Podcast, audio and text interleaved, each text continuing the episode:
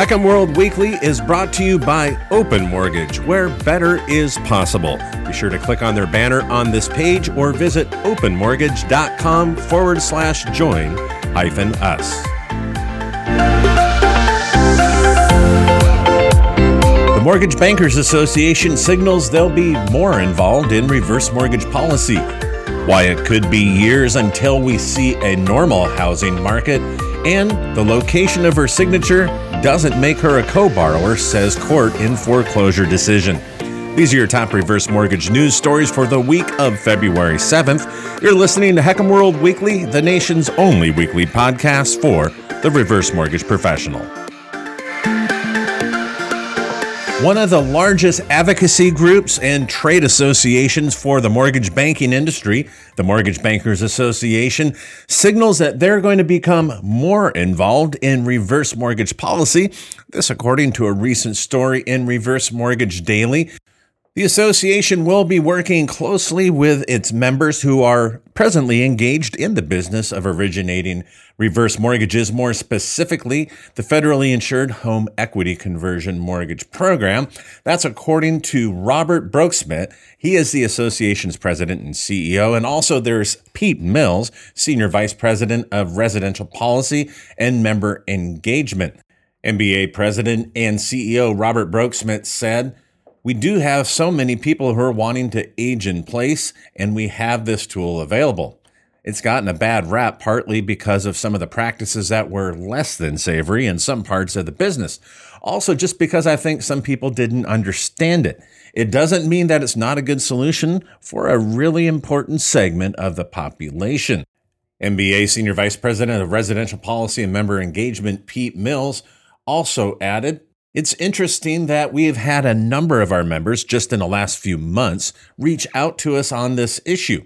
There is a reverse mortgage trade association, but there is a real desire to have us really try to focus on this a little bit more. So we're going to start, I think, in the new year to try to build a small group of members that are focused on this product and really try to maybe make a bigger voice to some of those issues. Mills also added that one of the reasons the trade association has decided to get involved more closely with HECMs or begin to is the recent improvement of the HECM program within FHA's MMI fund. Now, I should note as your humble podcast host that that performance of the HECM program is generally dictated by things outside of our control namely home price appreciation or the rate of it, which is the greatest factor that determines the economic value of the HECM program. Mills said if we can get a core group of really engaged members that are active in the program and can help us shape policy there, that is the core of it. Many, including myself, have expected that the U.S. housing market would experience a steep correction or a drop in home values, perhaps in part due to the unwinding of mortgage forbearances or the Federal Reserve increasing interest rates, but it may not happen. A recent column entitled Why It Could Be Years Until We See a Normal Housing Market caught my eye, and it reads as follows. Last week, I got a letter in the mail. Like you, I'm surprised this still exists as a practice, but desperate times call for desperate measures. And here's what the letter says in part.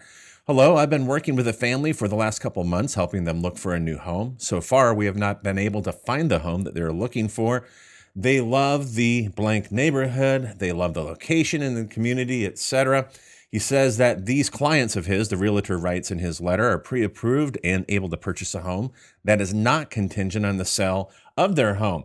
And in the closing paragraph, he says, You have a beautiful home with many of the features that my buyer is looking for. They have been pre approved from their bank and they're ready to move forward. Even if you weren't thinking about selling immediately, their time frame is flexible. Please call and let me know if you or someone else would be interested in hearing a lucrative offer.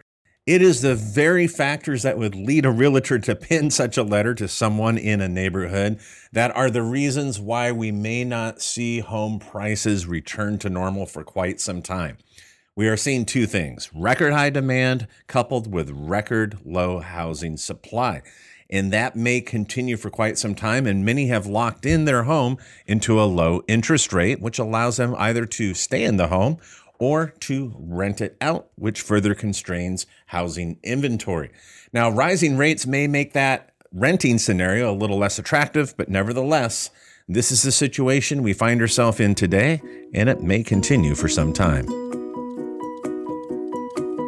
This podcast is brought to you by Open Mortgage, where better is possible. To learn more, click on the banner on this page or go to openmortgage.com forward slash join hyphen us. The Florida Supreme Court held that a bank was entitled, in fact, to foreclose on its reverse mortgage, despite the fact that the co mortgagor still lived in the property. This, according to the court's recent ruling on WVMF funding versus Palermo. Now, in Palermo, Robert Palermo and his wife initially applied as co borrowers for a reverse mortgage. However, later in the application process, it was decided to remove Mrs. Palermo, leaving Mr. Palermo as the sole borrower. With the plaintiff's first case being rejected by the lower court, it went to the Third District Court of Appeals, which said that the mortgage actually unambiguously defined Miss Palermo as a borrower. Then the bank appealed to the Florida Supreme Court, which explained that both the mortgage and the note expressly defined Mr. Palermo as the borrower, and that all the other documents consistently showed that the parties intended for Mr. Palermo to be the sole borrower. Even though Mrs. Palermo signed the mortgage in the borrower's signature block, the Florida Supreme Court said the location of her signature did not make her a co borrower as a matter of law.